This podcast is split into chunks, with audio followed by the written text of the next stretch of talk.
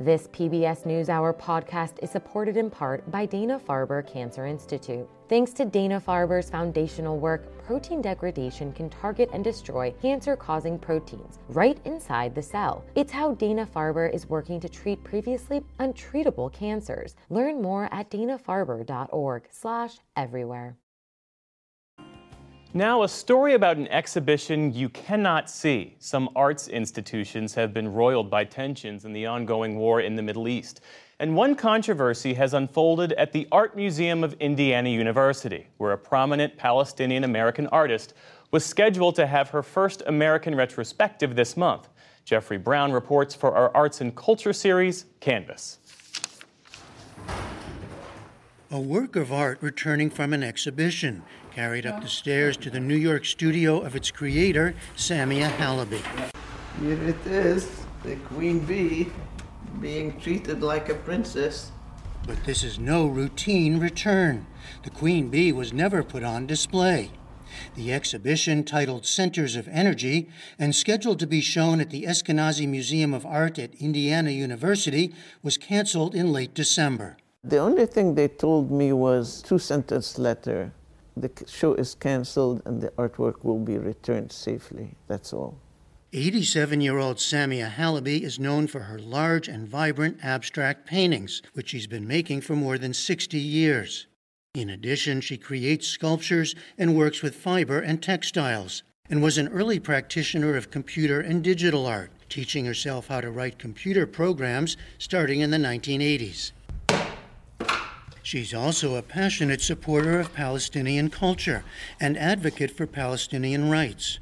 She was born in Jerusalem in 1936 when Palestine was under British control, fleeing with her family amid the fighting that eventually led to the creation of the State of Israel in 1948, the period known to Palestinians as the Nakba, or catastrophe. Her family eventually came to the U.S. and settled in Cincinnati, Ohio. As an intellectual, I chose to be an abstractionist. I am a Palestinian and I believe in the Palestinian will to have freedom. I believe in the right of self determination and self defense. I love Palestinian culture. All of these things are me. Her tie to Indiana University is strong. She received her Master of Fine Arts degree there in 1963 and later taught, before moving to Yale in 1972, where she was the first woman to have the title of Associate Professor at the School of Art. Her work is in the collections of major U.S. museums, including the National Gallery of Art in Washington and the Guggenheim in New York. And she recently had a large retrospective in the United Arab Emirates. The cancellation came as she was using Instagram to express outrage at Israel's bombing of Gaza in response to the October 7th Hamas terror attacks on Israel. She called Israel's retaliation a genocide and compared Gaza to Auschwitz. Though she was well aware of the tensions at universities around the country, including Indiana, she says the cancellation was a surprise. But I thought stupidly that I was immune because I was an alumni and belonged there. And so it came as a surprise.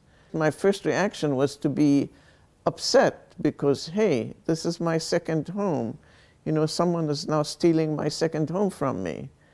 But then I got over that quickly and I thought, ah, the community there is really very upset about it.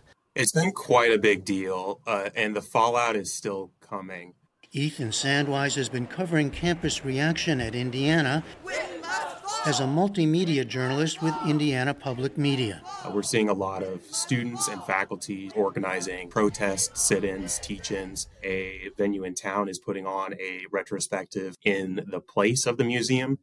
Uh, so the response here has been quite significant. The university itself, however, has said little publicly. In response to the NewsHour's request for an interview with University President Pamela Whitten, we were referred to this previously released short statement. Academic leaders and campus officials canceled the exhibit due to concerns about guaranteeing the integrity of the exhibit for its duration. Last month, University Provost Rahul Shrivastav also cited security concerns at a faculty forum, saying in part In this case, we had clearly competing values. We had an exciting debut exhibit of a major international abstract artist and alumna three years in the making. We also had a potential lightning rod at a charged political moment that might draw ongoing or major protests and require significant and long term security we would need for hundreds of other events. Reporter Ethan Sandweiss sampled responses across the campus. I haven't spoken with anyone who feels like this is a compelling enough reason to cancel the exhibition. I've talked to faculty members who say if there is a security risk, then that's why we have an IU police department uh, that can provide that extra security. So I don't think a whole lot of people are buying it within the IU community.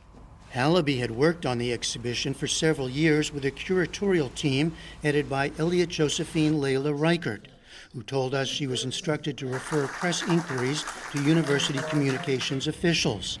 In lieu of an interview, she sent an email statement to the NewsHour saying, I am immensely proud of the work that Samia Halaby, Rachel Winter, and I accomplished together.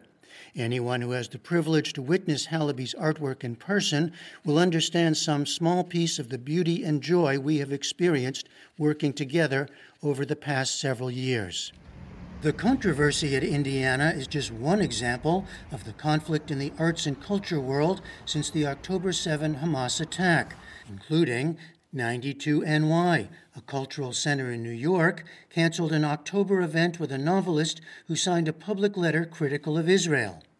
Several staff members resigned in protest, and other authors pulled out of their events. The editor in chief at Artforum, a prominent arts magazine, was fired after the magazine published an open letter from artists calling for a ceasefire in Gaza. At another Midwestern university, the Wexner Center for the Arts at Ohio State decided to keep an exhibition by a Palestinian artist that had opened prior to October 7, but it canceled a public panel she was scheduled to take part in. In a follow up email to the university administration, we asked if it was aware of specific security risks, whether it had canceled the exhibition due to Samia Halaby's public statements, and if it had received pressure to cancel the exhibition from politicians or donors.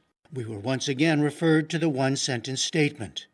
Samia Halaby, however, believes she knows why her exhibit was canceled. Oh, it's obviously an extension of what's happening in Gaza. We Palestinians are not allowed to speak or express our opinion, or in my case, because it wasn't a political show, provide a, a, a role model to students as to what intellectual activity could be like. But a museum or a university in this case does have a right to decide who they're going to exhibit. Yes, and they decided to take me two and a half years ago, so they changed when the, the uh, genocide began. So, what gives here? So, you have no regrets about using that language? Do I not have a right to express my feelings? My feelings is that I'm horrified. I'm equally horrified when I see other things happening. I'm equally horrified at the Holocaust of the Jews. I'm equally horrified at, about Hiroshima and Nagasaki. I'm horrified by what happened to the African Americans. When I read about all these things, they bring me to great sadness.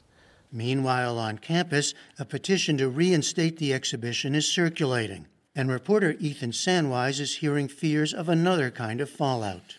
A lot of faculty that I've spoken with are worried that these signals that the university could be sending, perhaps inadvertently, uh, that they are not standing strongly enough by their researchers. It could send this signal to people who might apply to IU as students, as graduate students, as faculty, that Indiana is not a place where they would be welcome and it's not a place where they would be able to perform their research undisturbed. As for Samia Halaby, her work will next be shown at the upcoming Venice Biennale, one of the world's leading international art exhibitions. And her canceled retrospective exhibition is so far scheduled to run at its next venue, Michigan State University's Broad Art Museum, beginning June 29.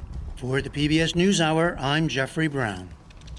This PBS NewsHour podcast is supported in part by Wondery. In the decades before the Civil War, slavery's grip on America tightened, but soon a diverse group of abolitionists, both black and white, began to construct a clandestine path to freedom for the enslaved. The Underground Railroad. Fugitive slaves and anyone helping them faced terrible violence and even death if caught. But for those brave enough to risk the journey, the Underground Railroad offered a path to the northern states and Canada, where their freedom was assured. Hosted by Lindsay Graham, Wondery's podcast American History Tellers takes you to the events, times, and people that shaped America and Americans, our values, our struggles, and our dreams. Follow American History Tellers on the Wondery app or wherever you get your podcasts. You can binge this season American History Tellers, The Underground Railroad, early and ad-free right now on Wondery Plus.